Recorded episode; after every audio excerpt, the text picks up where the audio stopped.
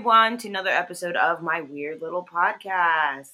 Tonight's Yay. hosts are uh, Teresa, Yay! yay, all the way in California. Tia, Yeah. me here in Las Vegas.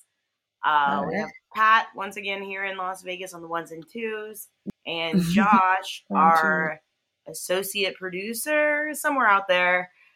Yeah. So tonight's episode is I don't even know the one with murder, the one The with one- well, this is not going to be the only one with murder, but the first one with murder. yeah, we could say. uh I mean, they're both Hollywood murders, aren't Murders. they? I mean, essentially ish. Yeah. The one with Hollywood homicide. Dun dun Yes. dun. Yes. Um. Yeah. Uh. I think you you're gonna go first because your yours happened before mine. okay, chronologically, yeah. Yeah. Mine happens in the 80s. Yes. Mine So- is is earlier, 1950s, 60s. Okay. Cool. All right. Well, let me just jump right into it. Yeah, yeah, go it. Um, so, so tonight we're going to be taking a little investigation into Lana Turner. And was she in any way a murderer? Big question mark. Not not exactly sure. But our story starts way before the murder. If you don't know who Lana Turner was, she was one of the biggest stars in Hollywood during the golden age of Hollywood. Um, she was uh, discovered. She is that famous Hollywood story that you sometimes uh, hear about. I know I definitely heard about it um, when I was, you know, learning about the world of Hollywood. But you always hear about this one story where this one person is discovered and she's sitting at a soda shop in Hollywood. Well, that person was Lana Turner. And she was actually only 16 years old at the time. She uh, was attending Hollywood High School. And it is said uh, most often that she was discovered at the soda uh, shop named Schwab's, but it actually wasn't Schwab's. It was a place called the uh, Top Hat Cafe, which was also a, a soda and malt shop. So Hmm. just to yeah, just to um, put the Schwab's rumor to rest, apparently it was the Top Hat Cafe. So Lana was discovered there, um, skipping school, of course, uh, but they didn't care because she was so striking. Uh, she was uh, wearing, famous at that time, I should say, for wearing sweaters. And the sweaters were very tight, so they could show off her body. Um, and that's kind of how she became known at first. Uh, but she would soon kind of transition out of that that um, just just a sweater girl uh, because she was very popular too on um, as as kind of almost a pinup model. Um, her picture was circulated all over the place, so I'm sure she was a poster on a lot of uh, people's walls. but uh, she soon became known for more than that. Her her talent was definitely there, and she became known as kind of the femme fatale. Uh, she was known as also a sultry blonde, and she's probably most famous for the Postman Always Rings Twice and Peyton Place, which she was nominated for an Academy Award for Peyton Place.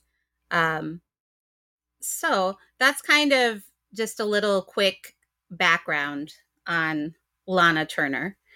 Uh, Lana, wonder, sorry. I, Oh, that's I okay. wonder, I wonder where the top hat used to be because it has to be close to Hollywood High School.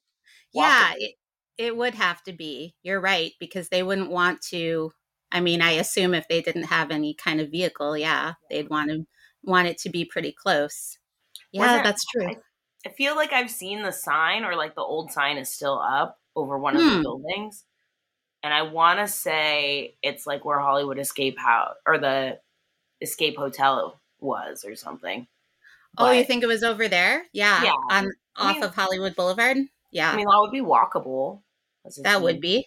We Yeah. used to go. We used to go ditch and go to Denny's, and that was pretty far. But we would still walk it, Okay. you know, or someone would have a car. Never got discovered or anything. I you know that's not fair. No. Yeah, I also never got caught, so that's also another thing. So, Yeah, I mean- Dad. oh boy. Yeah. Yeah, you know, that's that's I guess, you know, it can be I guess the message is it can be advantageous sometimes if you're skipping class because Yeah. You could be discovered and and have a very successful uh Hollywood career. Yeah. So kids, you know, take from that what you will. um well, Lana, as I said, uh, was very striking, a very beautiful woman.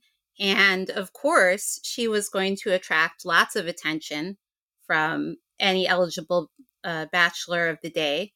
Well, eventually, she would catch the eye of a guy who wasn't exactly so stellar, but he must have been pretty hunky to her. I mean, you can look up his picture and decide for yourself, but uh, Lana got involved with a guy named Johnny Stompanato.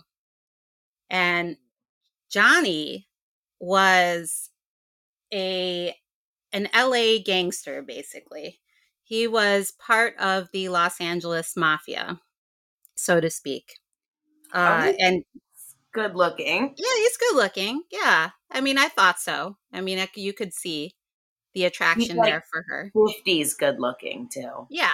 You Yeah. know. I mean, he looks like more like a clean cut, I guess, um, kind of guy. I don't know. I'm not just Not uh, making a great description there, but but yeah, no, she she kind of didn't. Not that she didn't have a choice in the matter, but let's just say that Johnny was very very persistent uh, with when he pursued uh, Lana Turner. He was almost to the point of aggression.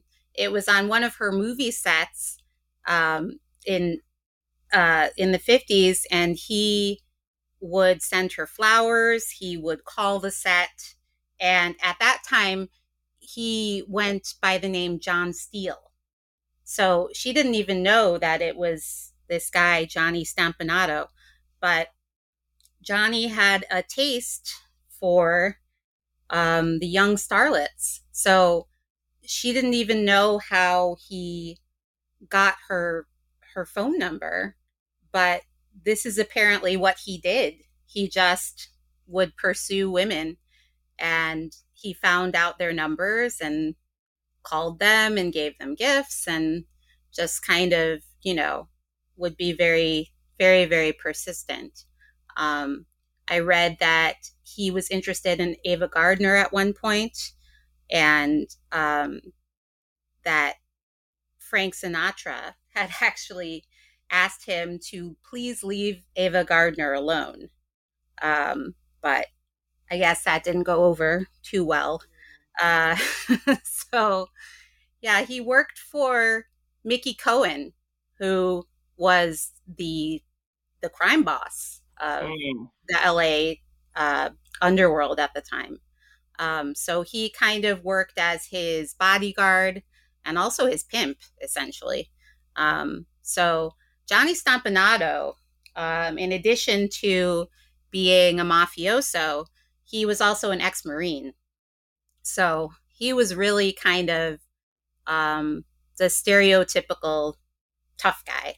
You know, he he really that that's kind of what people would think of him as and that's definitely how he acted in life as well So eventually he did win Lana over and they started dating. But their relationship was going to be completely turbulent, unfortunately. They just fought pretty often and it their relationship got um, into the physically abusive realm as well. Um, but they would, you know, work through it somehow every time, make up, and next thing you know, they would be on a trip somewhere. You know, uh, they Lana had money to spend, of course, so he kind of lived off of her at that time, and she paid for like his gambling debts and stuff.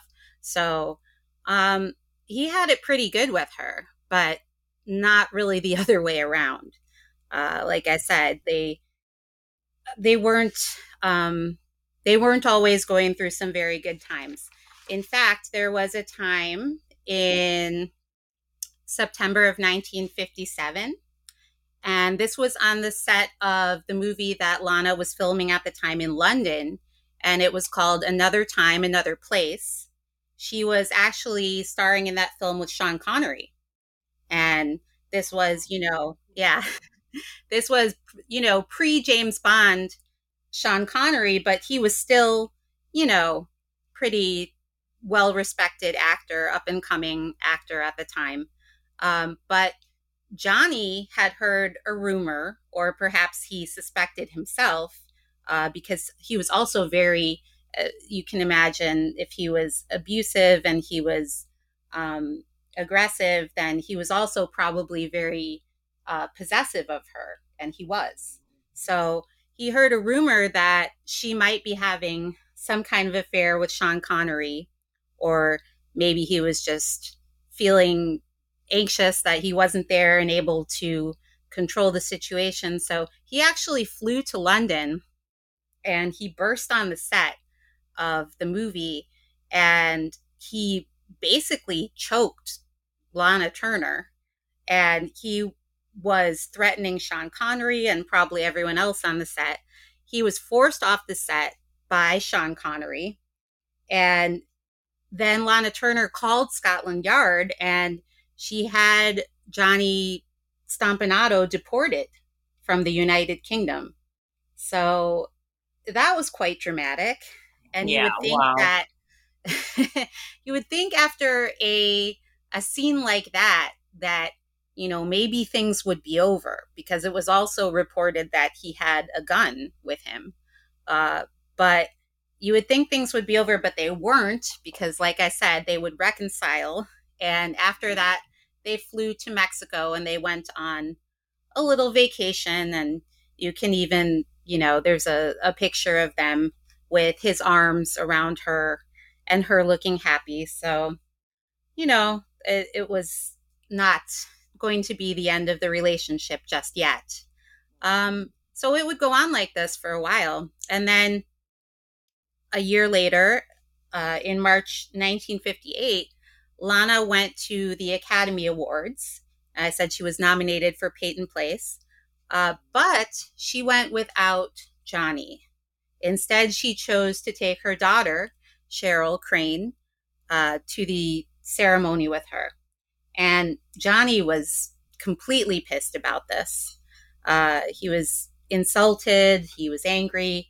And so that night, after uh, Lana returned home from the ceremony, he chose to assault her yet again. So, yeah, it was just things were just getting worse and worse and worse. And things would kind of, kind of, you know, basically come to a boiling point uh, just eight days later, uh, because on the night of April 4th, 1958, that was when uh, the murder would occur. And what happened was that that night, uh, and Cheryl, by the way, was Lana's only daughter. Uh, her father's name was Stephen Crane, and he was an actor turned restaurateur. He had a big restaurant in LA at the time called Luau. Um, that was very successful. So that was her father, but um, wasn't with Lana Turner anymore, obviously. Um, but Cheryl happened to be um, at home that night. Uh, she was 14 years old. And what happened was that Lana said that that was the night she decided that she was going to end things with Johnny finally, once and for good. She once and for all. She was just going to break things off, uh, make a, a new start, and they got into a huge altercation, of course, and started screaming at each other. And um, of course, Cheryl overheard all of this going on. Now, Johnny was just in a rage at this point. Uh, he, Cheryl said that he was saying things like he was going to kill her, like kill Lana Turner, that he was going to kill the daughter, um, and he was threatening um, other kinds of physical violence beyond just killing. He was saying he was going to to cut her face and basically just kind of all these different ways he could brutalize her. That's what he was going to do. And so he's he's screaming all these things and Cheryl of course hears this. So they had been in Lana Turner's bedroom, the two of them, uh, Johnny and, and Lana. And so Cheryl hears all of this going on and she becomes terrified, of course. Uh, but the one thing she can think think to do is uh, she runs down to the kitchen and she grabs a butcher knife and then she runs back up the stairs and goes to the bedroom door. She opens the bedroom door and basically this is where things get kind of fuzzy on the details but what happens the end result is that uh, the cheryl winds up stabbing Johnny in the stomach with the butcher knife. And he basically dies from a single knife wound at, that oh caused massive internal bleeding. Now, I said that Cheryl stabbed him because that's what she said happened. And that's also what Lana's mother said happened. And to this day, Cheryl still maintains that that is the story that that is what happened. Uh, th- I have a quote from her that I wanted to read. It was from 2012, and it's just a short little quote about her memory from what happened that night. She said, quote, There's a knife on the counter. I picked it up, ran back up the stairs. Her door suddenly flies open. I see Johnny coming toward me. He's got his hand up. I raise the knife and he walks right into it. And he looked at me and he said, My God, Cheryl, what have you done? So that is her, yeah, that's her statement. What a badass. yeah. yeah. My favorite part of it is is when she says that she raised the knife and he just walks right into it. So did that did that really happen? I, yeah. I don't know. That, that, just reminds me of that line in Chicago where it's like he ran mm-hmm. into my knife. He ran mm-hmm. into my knife 10 times. Exactly. That's the same thing that I thought of. Chicago immediately. Yeah. Exactly. So, yeah, that's what Cheryl that's her story. That's what she says. She she claimed that she was defending her mother against Johnny and uh, she she also turned herself in the next day on April 5th, the next morning. And after that, she was sent to juvenile hall uh, because she confessed to the crime. So, what happened after that was that um, they didn't hold, they didn't need to hold uh, a classic trial because she had already confessed. So, uh, on April 11th, uh, so just what? Uh, gosh, I can't do. I can't even do basic math anymore. Days later, um, the they have a coroner's inquest, and the coroner's inquest deemed the homicide as justifiable. Cheryl Crane was exonerated of any wrongdoing and she was released later that month. And then she was placed under the, uh, her grandmother's guardianship. So essentially, no one was charged for this. Uh, well, I mean, Cheryl was charged with the crime, but she she was cleared of it. So it was kind of, you know, it was a, a moot point at that at that point. Um, excuse me. So you can imagine that the public response to the case, uh, and even with you know some of the main players involved in the in the immediate story, people were split over mm. what really happened. Yeah. Um, the media, well, yeah. Oh, go ahead. I was gonna say, well, don't assault women, and then we won't have this problem. Exactly. You know? exactly. I know. It's just, it's, it's, yeah, it's super dark to begin with, and then it just gets worse. Yeah, the media criticized Lana Turner for uh, giving basically what they thought of as a grand performance during the inquest with her testimony because she was on the stand giving her testimony for about an hour.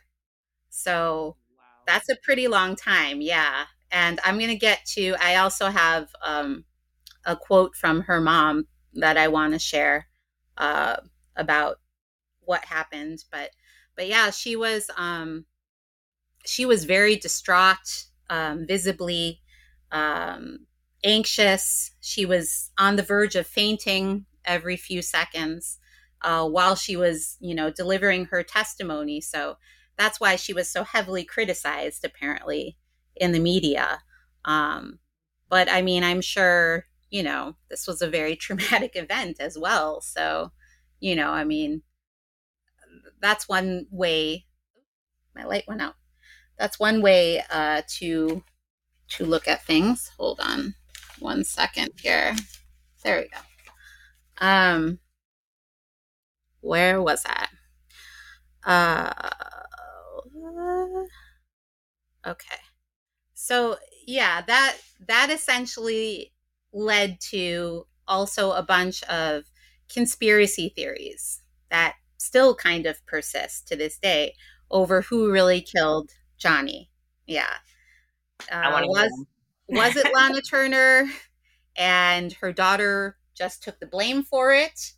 Uh, Cheryl obviously denies this, but um, you know there was also maybe a thought that Cheryl was jealous of her mother's relationship with Johnny Stompanato, that she herself might have been infatuated with him, and that she was jealous and so that's why she wound up killing him. But oh, please, that sounds like something a male news reporter made up. Exactly. It's not very. After doing the research that I did too, yeah, it doesn't. It doesn't sound like that. That theory holds any kind of weight whatsoever. Yeah. Um. So eh, yeah, I'll get into uh, more about that in a moment, but but yeah, there there's definitely conspiracy theories about there out there as to as to what happened. Um, so let's see more about Johnny Stompanato. Um, I told you he was a mobster, an ex Marine. He loved the Hollywood starlets. Um, he was an affiliate gangster of Mickey Cohen. But he was also a physically abusive person and just not an all around great person. Um, after the um, the inquest, after the judgment came down with the inquest, there was a wrongful death lawsuit that was filed by Johnny's ex-wife, and she asked for uh, 750 uh, sorry, seven no. basically over it would be over $6 million today in damages. Uh, and that got settled out of court for $20,000 only. And that was back in May of 1962. So his family and his relatives didn't get much satisfaction or comfort from that. And um, they probably still think that there's more truth out there to what happened. But, um, you know, that's, that's what the, what's gone down on record. Oh, here is the quote I have from Lana Turner um, when she was in the inquest. She said, I was walking toward the bedroom door and he was right behind me. And I opened it and my daughter came in. I swear it was so fast. I I truthfully thought she had hit him in the stomach. The best I can remember, they came together and they parted. I still never saw a blade. So that was back in 1958, part of her testimony. Um, they came together and they parted. Like it's just, you know, I mean, the way that both she and her daughter choose to make certain statements is is kind of strange, but they it's still maintain. Like, uh, it's also like not really taking responsibility mm-hmm. for the action. You mm-hmm. know, it's, it's very dismissive dismissive of it. You know. Yeah. So yeah. that I could see why that would make people feel uncomfortable. You know. Right. Yeah, no, absolutely. There was actually an article that was written, one of the many articles that was written after the after the inquest happened, and they said uh, if anyone is, you know, this isn't a, this is like a paraphrase quote, but it said basically if anyone is the juvenile delinquent, it's Lana Turner. It's not her daughter. So yeah, they were really char- characterizing her as a bad mother as well, on top of everything else. Um, probably, you know, yeah.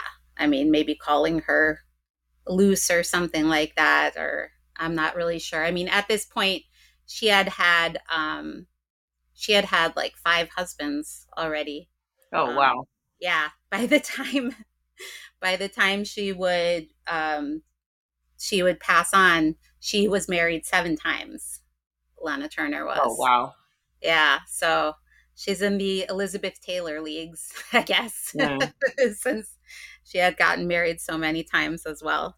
Um, but but that's you know that's essentially the way that things went down. Now Cheryl went on to have a very difficult adolescence, you can imagine. Um, when she was in the juvenile hall, the juvenile center, she broke out of it two times. Um, and eventually she oh, was wow. released. Yeah. it what was in Sil- yeah.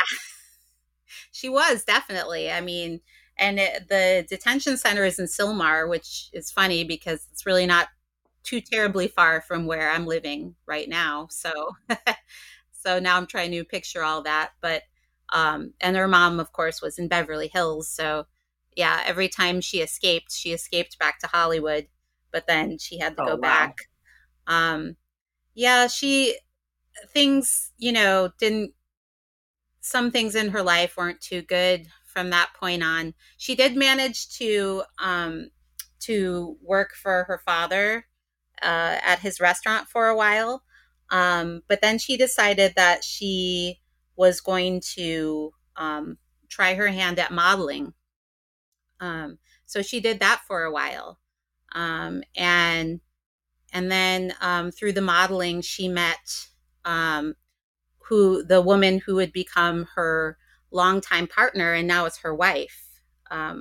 they actually uh, eventually married in 2014, but they have been together since uh, like the 70s. Um, oh, wow. And yeah, her wife's name is Jocelyn Josh Leroy.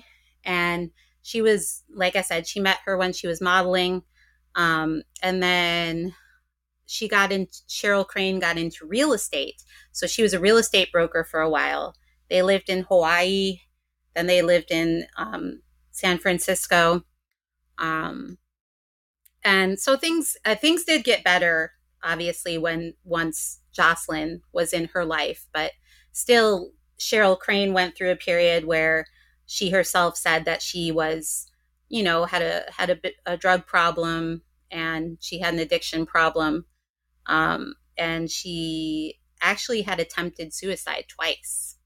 So, yeah, uh, she wrote about it though, um, and that's that's the other part of it. She um, she became an author. So she wrote two memoirs, uh, tell-all books, essentially, about uh, you know everything that happened in 1988. The first one she wrote was called Detour, a Hollywood story.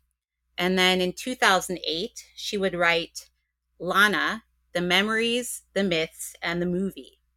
So that one focused a lot more on just her mother, but the the first one she wrote in 1988 was where she gave um, she talked a lot more about what happened with Johnny Stompanato, and she said she th- these were her allegations, but she she said that um, he had sexually abused her, and she said that one of her other mother's uh, husbands, so one of her stepfathers, had also sexually abused her when she was younger. Okay. So, you know, she went through these kind of situations, and that could also be, you know, another reason why she might have wanted to take a knife and thrust it into yeah. Johnny Stompanato's stomach that night in 1958.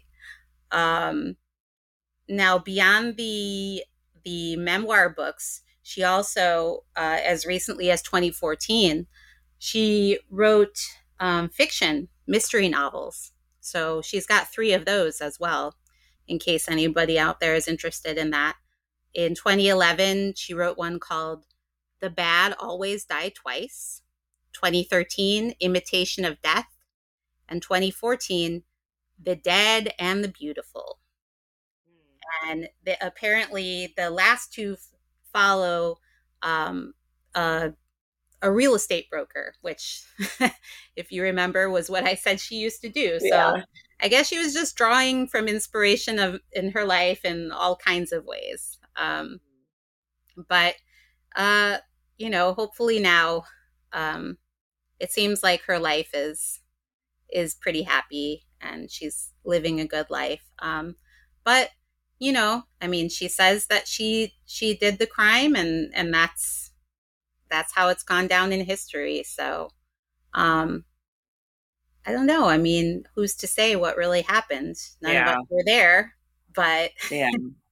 it does. I don't know. To me, it seems from everything I read that I would be inclined to believe her that she, you know, this was just something that she did and she's taking complete ownership for it and yeah you know perhaps perhaps the fact that she didn't you know have to go to um adult jail i guess uh yeah. you know she kind of got cleared of everything i don't know kind of what that says but you know uh, she's she's lucky obviously that she was a minor and that she was you know, Hollywood elite um, mm-hmm. because she had the best lawyers. And it did say, you know, that her mother, after this happened, she phoned the, you know, her lawyer right away. And it was uh, a lawyer that would get all Hollywood peoples out of any kind of trouble. Like he apparently got Errol Flynn uh, off of, uh, you know, whatever kind of rape charges that he was under. So he got him off. And so that was the same lawyer that she contacted. So, so yeah, it was, um, it's still, still kind of a little bit of a mystery, but I think it might not be at the same time. It might be pretty straightforward and maybe people want to see more into it than than it is. I don't know. What do you think after hearing all of that. Know. Yeah. Um, I mean, it's hard to say. It's just, mm-hmm. you know, they're the way they responded is just is definitely very eerie. Of it's like almost as if they're blaming. I mean, it, it is Johnny's fault. Like, yeah, he he sounds like a horrible person. Yeah. And uh, but it just sounds like, well, you know, it was just a thing that happened, you know, and that they that just one of those things, you know. Yeah, basically. It's it seems like they're very dismissive dismissive of it, but it's almost like is that what the lawyer told them to say? Right. Like were they coached? But I mean, the fact that their testimonies or their stories have not really ever changed. Yeah, you know? they, they, they've been corroborated each other's story, and yeah, yeah, That, that would lend credibility to it. But hmm yeah, I guess who knows? I know that's true. What what you said is true though about especially about the lawyer. I forgot because not only did she call him, but he did also come over that night, and yeah, he he absolutely would have coached them or talked to them, and and yeah, and and Cheryl Crane didn't release, you know, her. She didn't say that she had done it until the next morning. So Mhm. yeah, at that point, you know, many decisions could have been made, but you know, she still asserts, no, I was defending my mother. It was in self-defense. So that that is what happened, but um that is essentially the whole story. So, Yeah. yeah. Well, awesome. So, um, listening to your story, I didn't realize uh how similar my story was. So when I pick these, these are like months and months ago. I picked them and I could possibly be drunk, I could possibly be high when I'm putting the schedule together. Uh I probably have these stories fresh in my mind, but by the time we get to the episode, I have clearly forgotten every single thing about the story. And so, uh, like two weeks ago, when I was like, "Oh, I see you again," I'm doing Dorothy Stratten, and you're like, "Yeah, she's a former Playboy model," and I was like, "Is she?" like in my head, like, okay. I mean, she must have had something happen for me to like write this down. I thought that this was so. There's a former Playboy model that died in her home, and she was found like mummified Oh my uh, because of the heat and she had no air conditioning in her home. And I thought it was that story, um, which I might get into at some point. But this story with Dorothy Stratten is actually very similar to the Lana Turner story. Um, Okay.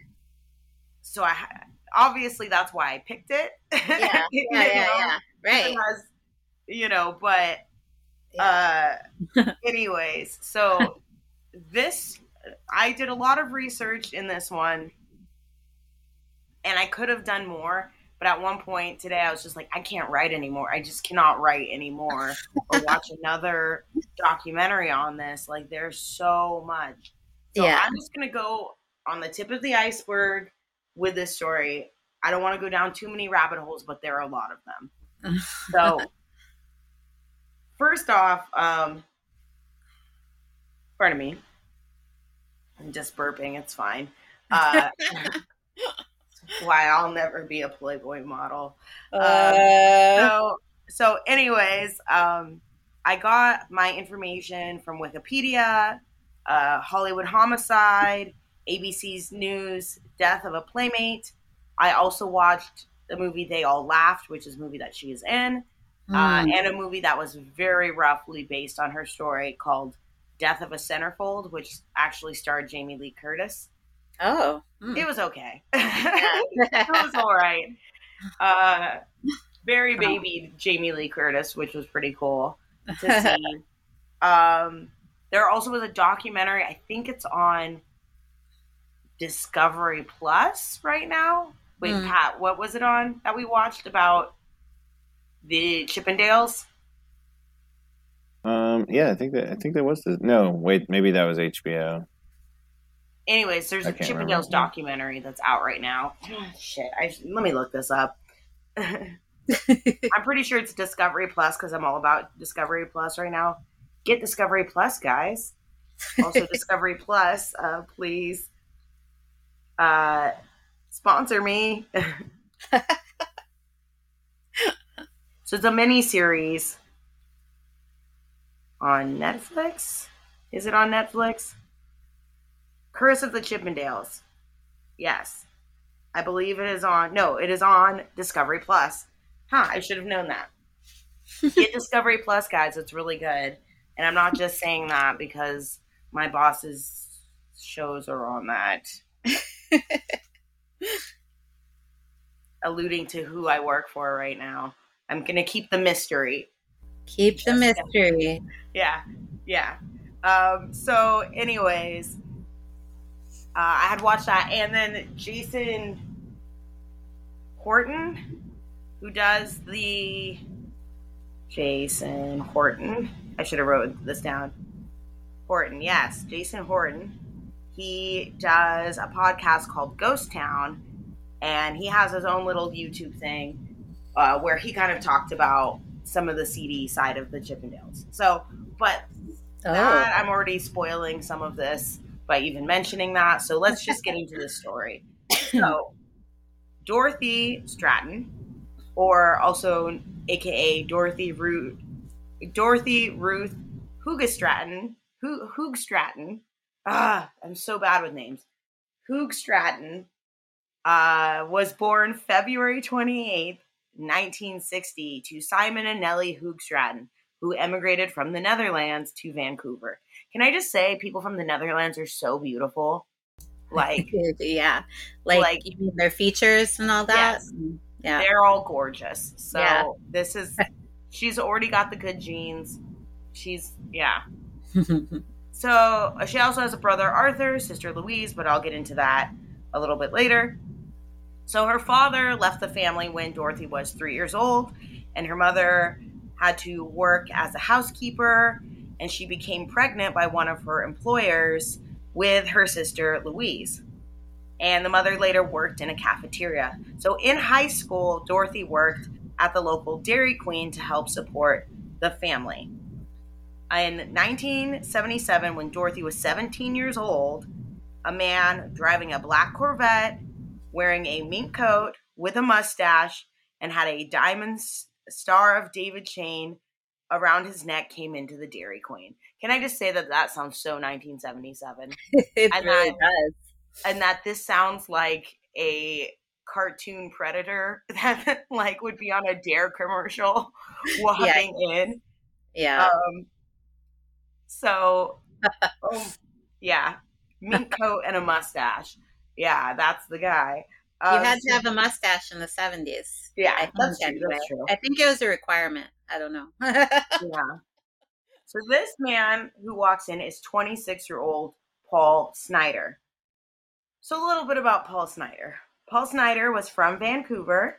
He quit school in the seventh grade after his parents split up and he worked as a le- leather cut cutter as a leather cutter in his dad's sweatshop.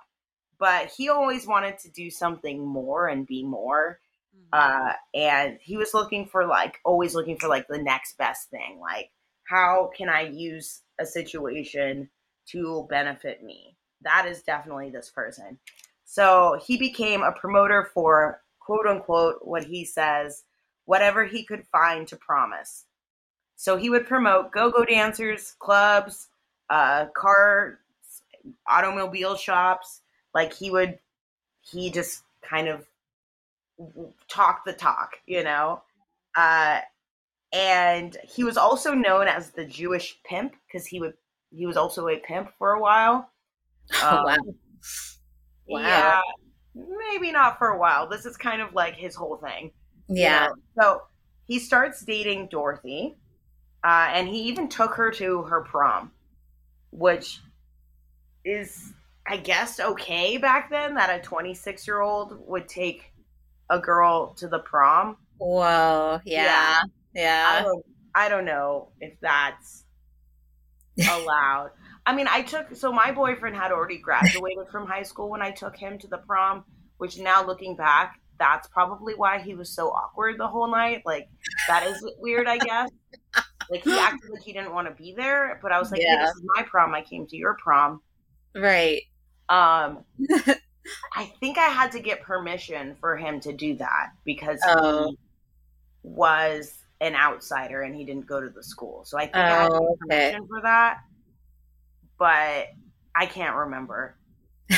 so, anyways, after he takes her to prom, he goes and takes her to get professional photos done.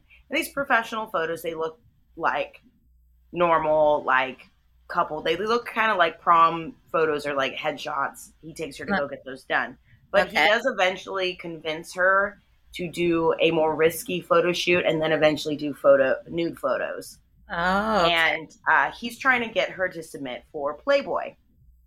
And she couldn't submit for Playboy because she wasn't quite 19 years old yet, and 19 is the adult age in uh, in British Columbia.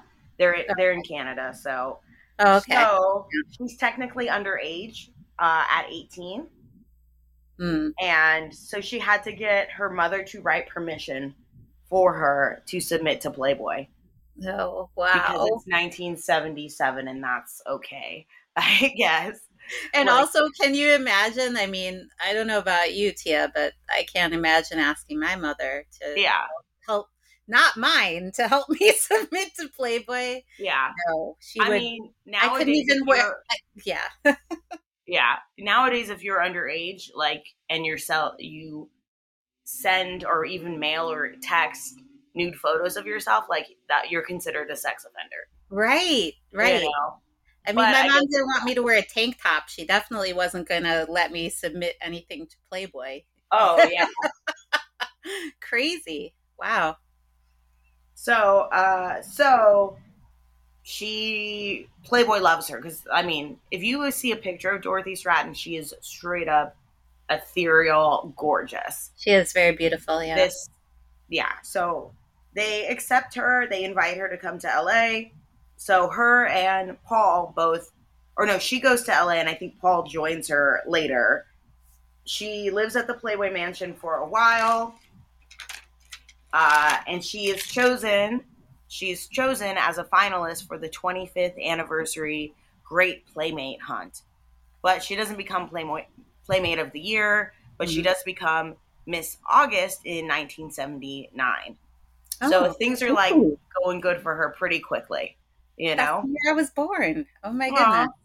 Sorry, I just felt a connection. That might sound cheesy to some, but no, there's a connection there somewhere. Okay. Anyway. So in June of 1979, she marries Paul. And I Oh. feel like she had this like obligation to. He also is like, sounds like he's a very manipulative predator. Mm. And, you know, probably emotionally manipulated her into doing all this. But I mean, he did get her a lot of these jobs and promoted her, and she otherwise would not have left Vancouver and the Dairy Queen. Hmm. So, yeah. It's just like so similar to your story of being discovered. Um, Yes. Although this With guy's a total sleaze bag. Yeah, yeah, With his mink coat and his mustache. yeah. oh my With, with Lana Turner, they were they were looking, but they weren't, you know, doing more than looking. Apparently, hopefully. So yeah. So she ends up uh, doing some spots on TV, just a few roles on uh, shows like Buck Rogers and Fantasy Island. She has a couple small roles in films like Americathon and Skatetown USA. And then she gets a lead role in an exploitation film called Autumn Born.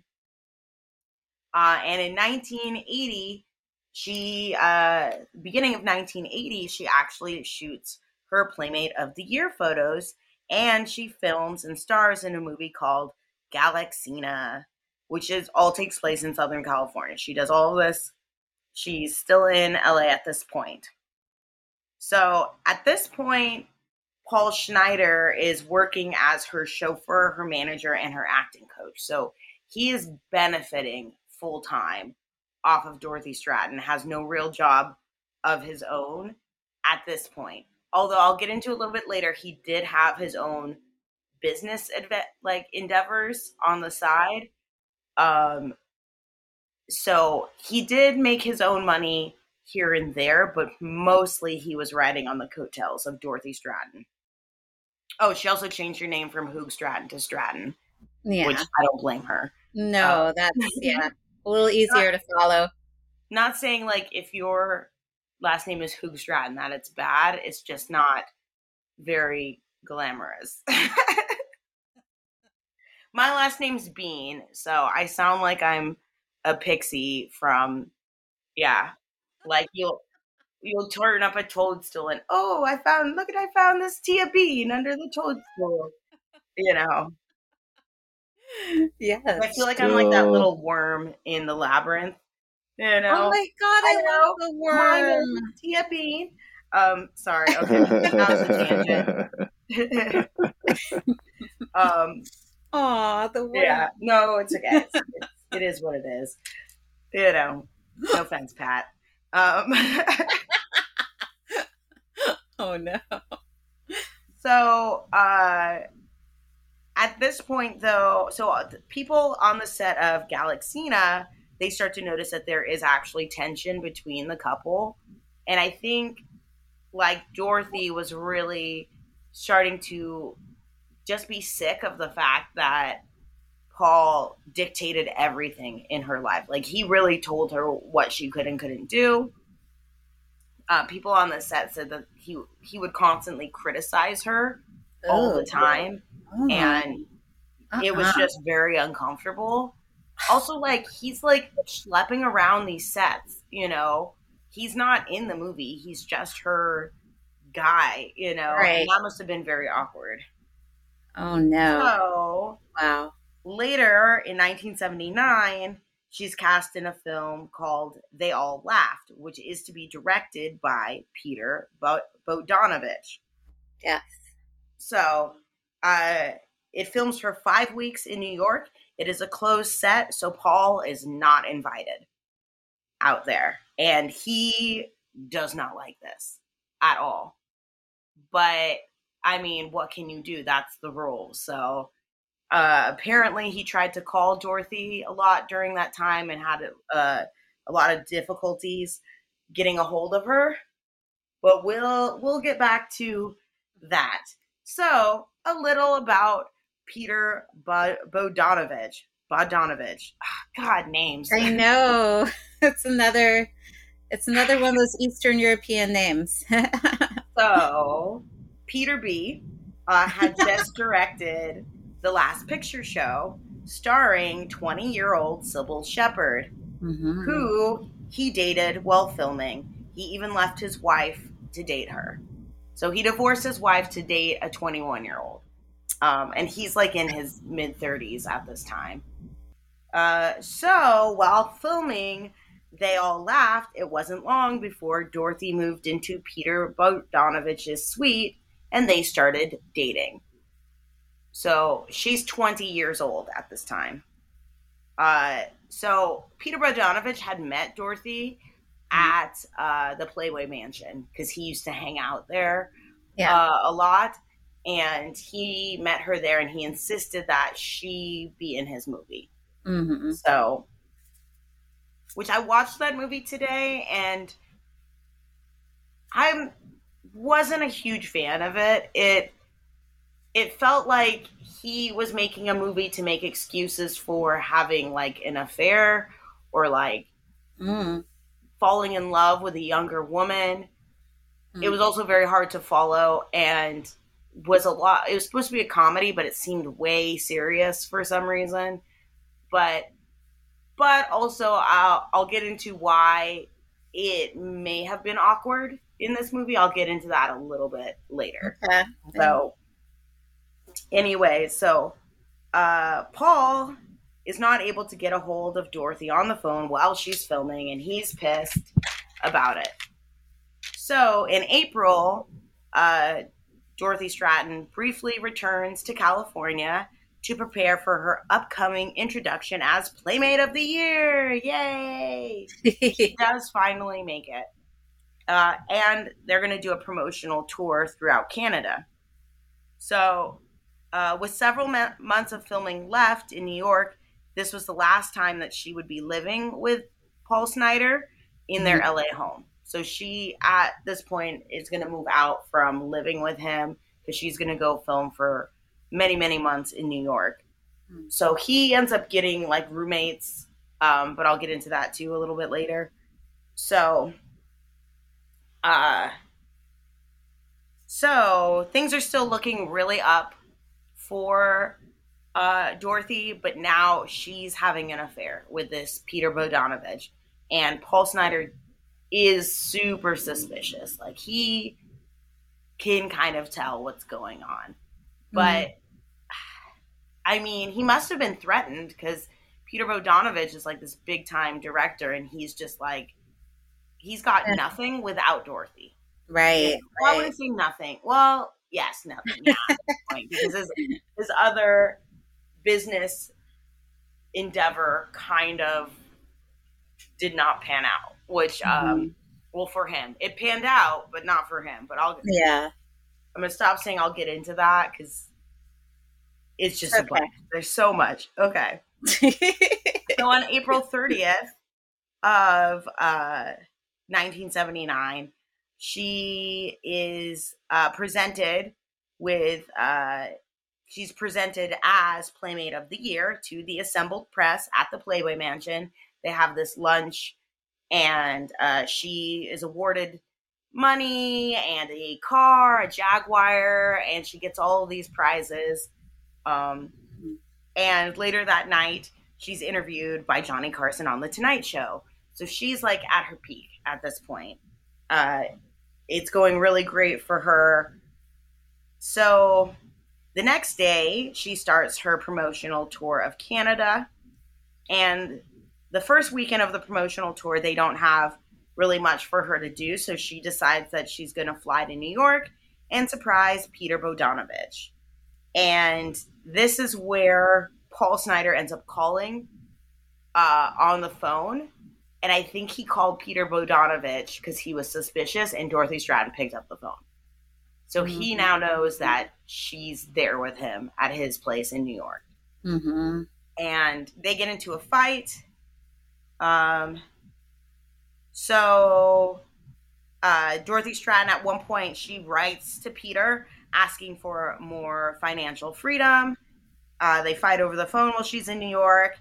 And so the tour is set to end in Vancouver. And she's supposed to end her Canadian tour in her hometown in Vancouver. And it's supposed to be this big whole thing. And then she's supposed to go on like a vacation and rest well in her hometown.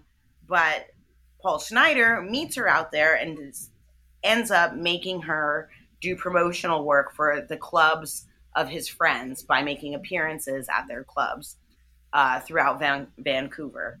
So he just shows up and makes her work for him, and he pockets all of that money from that promotional work.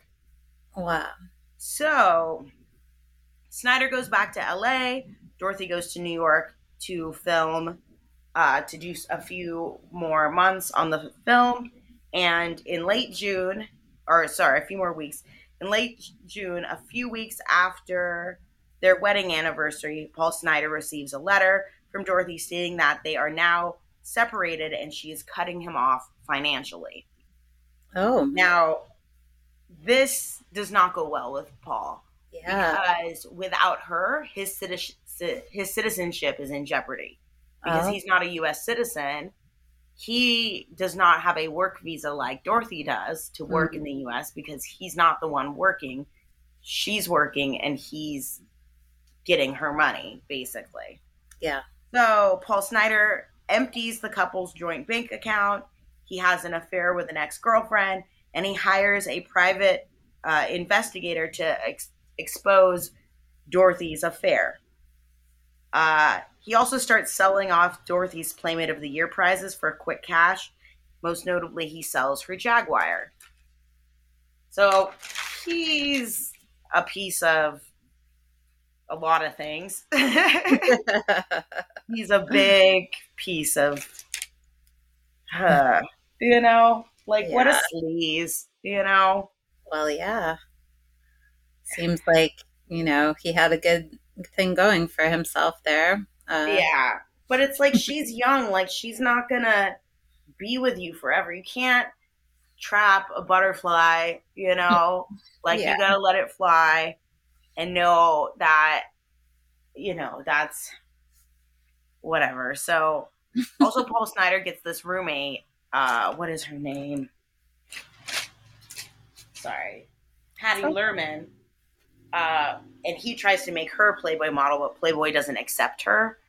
And uh, there's also like this point where he tries to go to the Midsummer Night's Dream party that Playboy has every year, Mhm. and they won't let him in because he's not invited, you know, and he's not Right. with Dorothy Stratten anymore.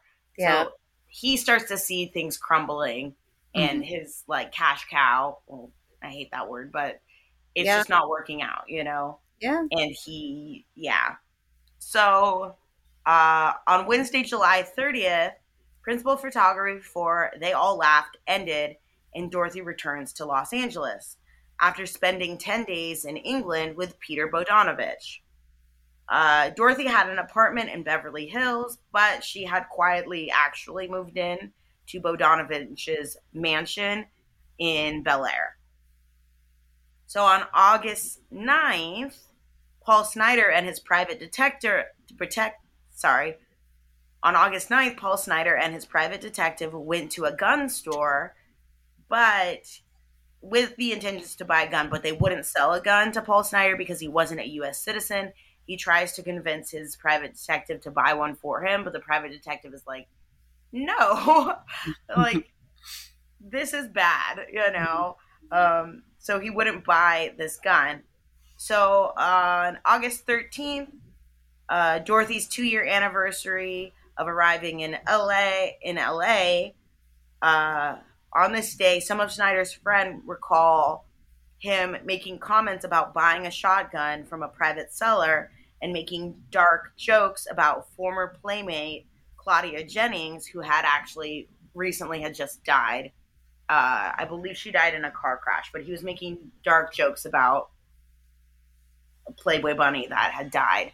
You Yeah. know, so or a playmate. Sorry, bunnies are different. The yeah. Right. Um, So, the morning of August 14th, 1980, Dorothy Stratten had a meeting with her business manager to discuss the amount of property settlement that she would offer to her husband. And uh, she would offer to her husband. Um, that afternoon, um, her manager told her to have a lawyer hand off the remaining amount, but uh, Dorothy insisted that it would be better coming from her directly. So she goes to Paul Snider's apartment with, I believe, $1,100 is what she had in hand. Hmm. Um, so, August 14th, 1980, Patty Lerman, who is Paul Schneider's roommate and her new his new pet project that he's trying to promote her to get into Playboy. Uh, she could not get a hold of Paul on the phone. Uh, she was waiting for him on Venice Beach. He had promised to go roller skating with her. So she called up a friend. I think it was also his other roommate who was this person uh, to say, like, have you been able, have you talked to Paul? And this friend was like, no, I haven't talked to Paul either. They're not able to get a hold of Paul. So they're worried and they go back to the home that they share uh, around 8 p.m. and with Paul's other roommates. So his two roommates come home and they see Dorothy's car parked out front and they knock on Paul's door, but there's no answer. So they don't know what's going on. They, I guess, they just assume that he was talking to Dorothy in there or like something, you know, they were having a private discussion. So they go into the living room and they watch TV for a couple hours. And it's around 11 p.m. when Patty Lerman and the roommate uh, finally open up the door and they find Paul's body on the floor and Dorothy's body on the bed. Uh, they were naked and appeared both to be shot in the head. Dorothy's hand was missing fingers, like she was holding up her hand to block the shot. Oh God. They eventually, the investigators eventually find a shotgun underneath Paul, but it's unusual because if a person had shot themselves in the head, like he's laying on the shotgun, But if they had shot themselves in the head, they would be propelled in the other direction. So there's a couple suspects in this, but basically, eventually it's ruled a murder suicide. But Mhm. the first suspect is Peter Bogdanovich, who was at his Bel Air home all day and was ruled out as a suspect because apparently, if you just say I was at my mansion all day, then I guess you're fine. Um, I don't really think Peter Bogdanovich did it, but also here's some dirt on Peter. Okay, let's just Yeah. let's get into it. Okay, so Peter Bogdanovich, after Dorothy Stratten's um, death, he gives up on making movies for a time and focuses all of his attention on Nellie and Louise Hoogstraten. So her mom and her little sister Louise. Uh, in 1984, Bogdanovich writes a book called The Killing of the Unicorn, which is about Dorothy Stratten. And the year after this, a Dorothy's mother files a lawsuit against Hugh Hefner because Hugh Hefner had come out with some statements that uh, he made false, and I'm to say they've been deemed false by the lawsuit, but he made false statements, allegations that Bogdanovich had tried to seduce Louise Stratten, uh, Louise Hoogstraten, I'm sorry, when she was 13 years old and was sexually involved with her at 16. The case is eventually dropped, and Hugh Hefner ends up like retracting his statement or whatever. Um, but um, in uh, 1989, Bogdanovich marries 20 year old Louise Hoogstraten when he is 49 years old. Mhm. So, huh. Let's just think about that one. You know, like yeah. uh, and they're married for some time. They're married till like 2016. You know, they're married for some time. They eventually separate.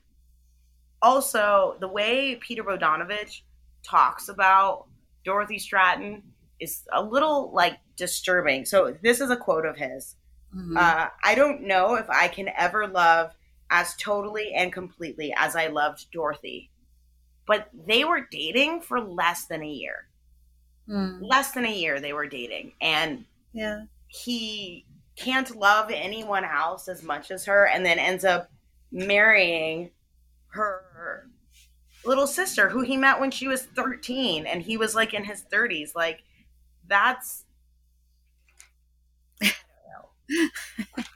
so i don't know how i feel about that We're entering some some creepy territory there. yeah Yeah. so True. another suspect, but this had not come out till years and years and years later when people started to kind of connect the Chippendales to this murder.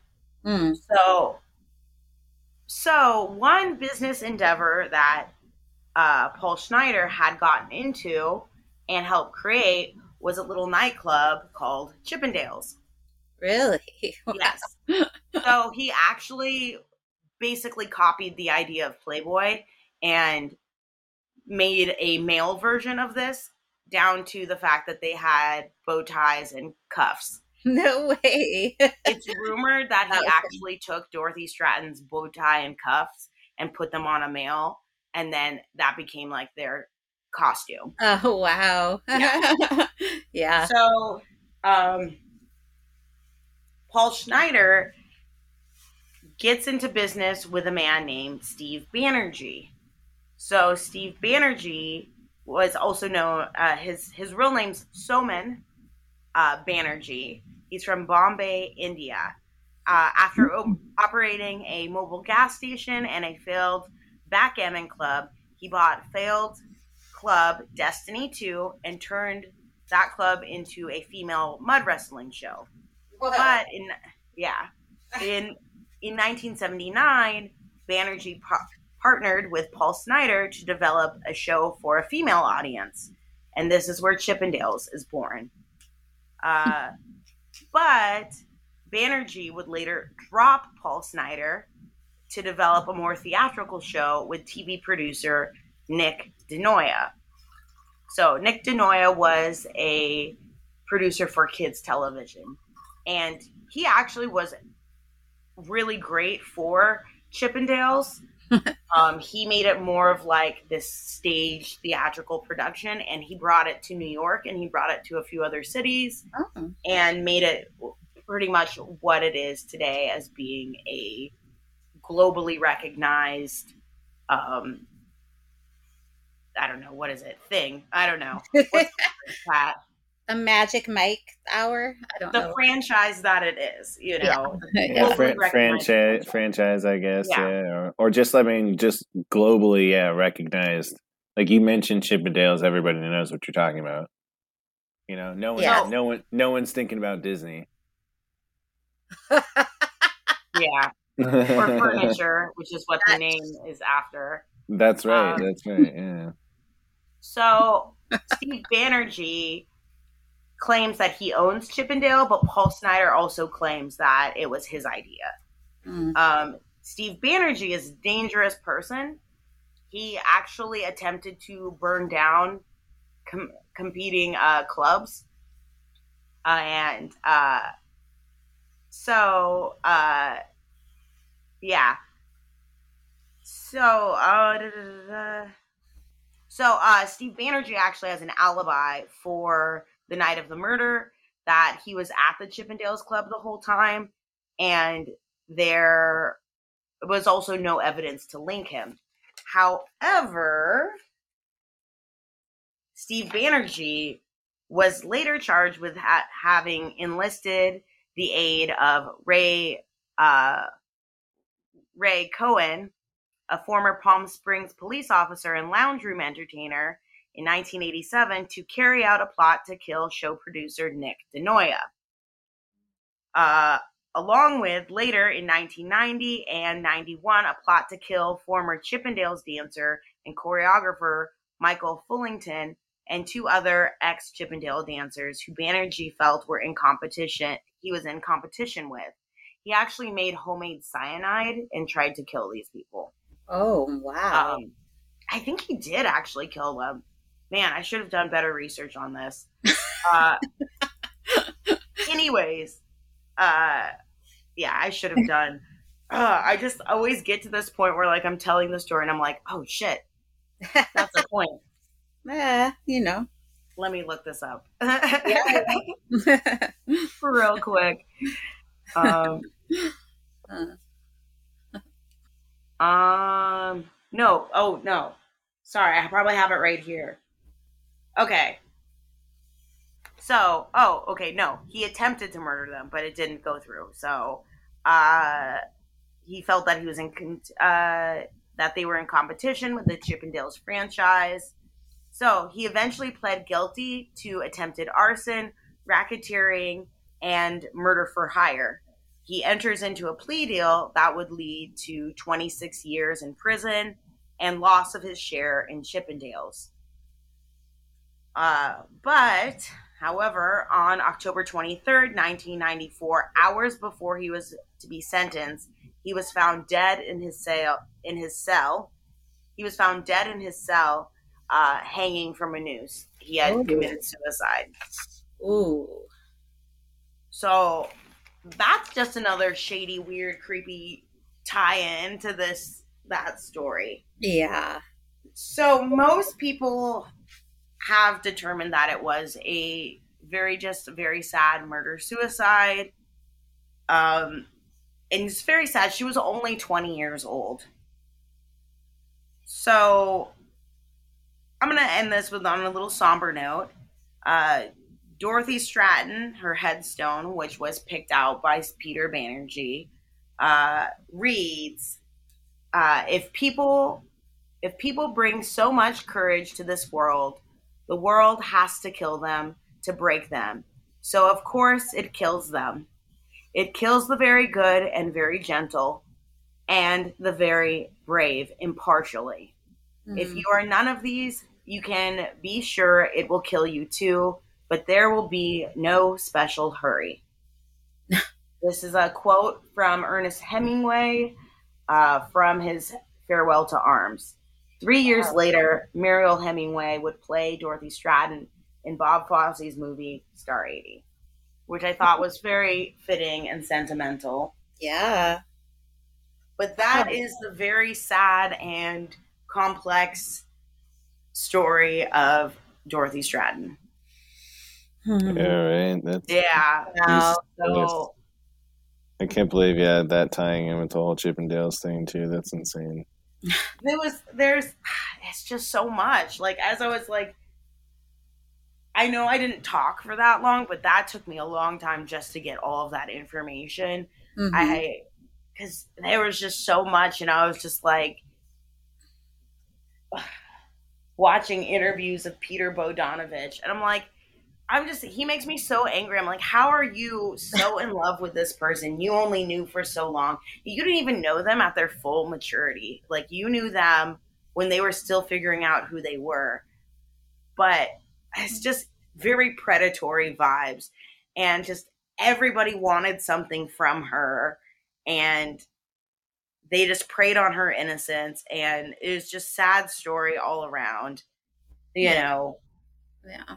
And who knows like paul schneider could be a victim in this although he was not a good person like it's very possible that uh banerjee hired a hitman to take out paul schneider and dorothy got in the way um you know not saying Peter Bogdanovich had anything to do with it because he probably wouldn't have wanted to kill Dorothy, but I don't know. Him marrying the marrying her younger sister is just like a cre to me it seems like a very creepy way that he's dealing with the trauma Yeah. of it.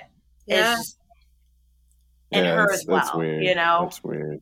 Yeah. it's very common for like the little sister to look up to the older like the younger sibling to want something that the older sibling has and maybe even have crushes on like their boyfriends or husbands or things like that that's very common so like i'm not blaming her she's only 20 when she married him and yeah they stayed together for a long time but i don't know it's just like made me very angry yeah. doing the research for this. Mm. So, moving forward in our next season, I'm going to try to pick a little more happy stories. You know, although the weird stories aren't nev- aren't ever really happy, but I'll try to go on a much lighter note yeah. uh, on that. You know, so I know what you mean. but but curse of the chippendales that's like a whole nother rabbit hole to go in with it's just very very interesting seedy nightclubs of the 1970s you know yeah i think in this story too the only good person is hugh hefner because when you watch interviews of him talking about dorothy stratten he's just like yeah, she had these creepy guys around her all the time, and Paul Schneider, he he's bad person, and he was just like disgusting weirdo that hung around here, and he was unwelcome, you know. Mm. And when he wasn't with Dorothy anymore, there was no reason for her for him to be around. And yeah, Hugh Hefner talks mad shit about Peter and Paul. Uh, so in this situation, like watching his interviews, I was like, yeah, yeah, they're weird. Yeah, Hugh Hefner. You know. Like, I mean, at least at least he was employing them. He wasn't just taking their money. you know right, like that's Hugh, true. Hugh Hefner, I have, especially like uh, hearing Holly Madison's, you know, her new YouTube show and her talking about Girls Next Door and being his girlfriend, you know, and Mhm. how he was emotionally manipulative of her, you Mhm. know. Uh, I have mixed feelings about him. I think he had a decent business model to begin with, but la- later in his years, he became very emotionally manipulative of these women and insecure, you know, Mm. and projected a lot of that on the girlfriends in the 90s, you know. Mhm. Um you know, so this was like early Hugh Hefner when he was like more of like this is my business, Mhm. you know. Um and yeah, I could see why seeing Paul would definitely creep him out and yeah. Mm. yeah. Like Paul's not a wolf in sheep's clothing. Like he's a wolf in a sleazy mink coat. you Yeah. know? He doesn't So- hide the fact, yeah. Yeah. So anyways, Mm. that was fun. In the uh, movie, the guy that played him was super sleazy. I love that yeah. with uh, Jamie Lee Curtis. That shit was Yeah. funny. Oh He was. He was and very abusive. I don't think they really captured how naive uh Dorothy Stratten was. And like not Yeah. saying Jamie Lee Curtis is not a good actress, but she is just, she was just too strong, you know, in it. She's Ah, just too strong of a person and Yeah. and that's not really who the who No. Dorothy was. Like in that aspect. yeah. Yeah. Like she's a she's a um yeah, I get what you're saying. A stronger, Yeah. like a feistier female or something. Yeah. I guess that makes sense. Yeah. In- in that way. saying. Mm. I don't know. It just made me so mad because, like, I don't know. I was like looking back on myself too. Like, there were many times when I was young being pressured into doing things I didn't want to do, Hmm. you know, by men, by people in general. Yeah. And, you know, Yeah. it just made me very mad, you know, thinking about it later on in my life i looked back at that time and it i was just so i'm so angry still that like i let people take advantage of me you know Mhm. because i was naive you know and it's definitely turned me into a hard bitter person but I, that's fine you know that's fine It Um, builds character. That's yeah. what they say anyway. yeah Side eye anyway. i wish i could have wish i could capture pat's face right now it's like no you're not bitter Oh, my video's going out. Oh, Oh, man. Oh, shit. Uh, I'm going through a tunnel. I'm going through a tunnel right now. Uh-oh. Oh, okay. Well, since we've lost Pat, let's end this uh, podcast here. So, That was a good uh, one. Oh, also, I was thinking we should entitle this one "The One with Sleazeballs," maybe the The one one with with- sleazy men, the, the the one with one with- sleazeballs, the one with sleazeballs. Okay. Sleazeballs. Okay. yeah, because that's pretty accurate. Yeah. that, that, that makes mm. sense. Although yeah. sleazeball sounds like to me, it sounds like like a fuzzy little animal. You know, if I have a pet bunny, we got to name it Sleazeball. Sleaze, hey, you sleazeball. That's fucking hilarious. Yeah, I'm down. I'm totally oh down. my goodness. oh man. Jill, Jill from work is gonna be so mad. She's like obsessed with bunnies. Right, Yeah, yeah, she's she, she wouldn't be happy about that. Well, uh, maybe she won't hear this episode. Anyways, on that note, uh, on that note, uh, this has been Holly. No, it has not been Hollywood's haunted. Oh, that's hilarious. You did that on the last one too. I did that on the last one. Okay, edit that part out.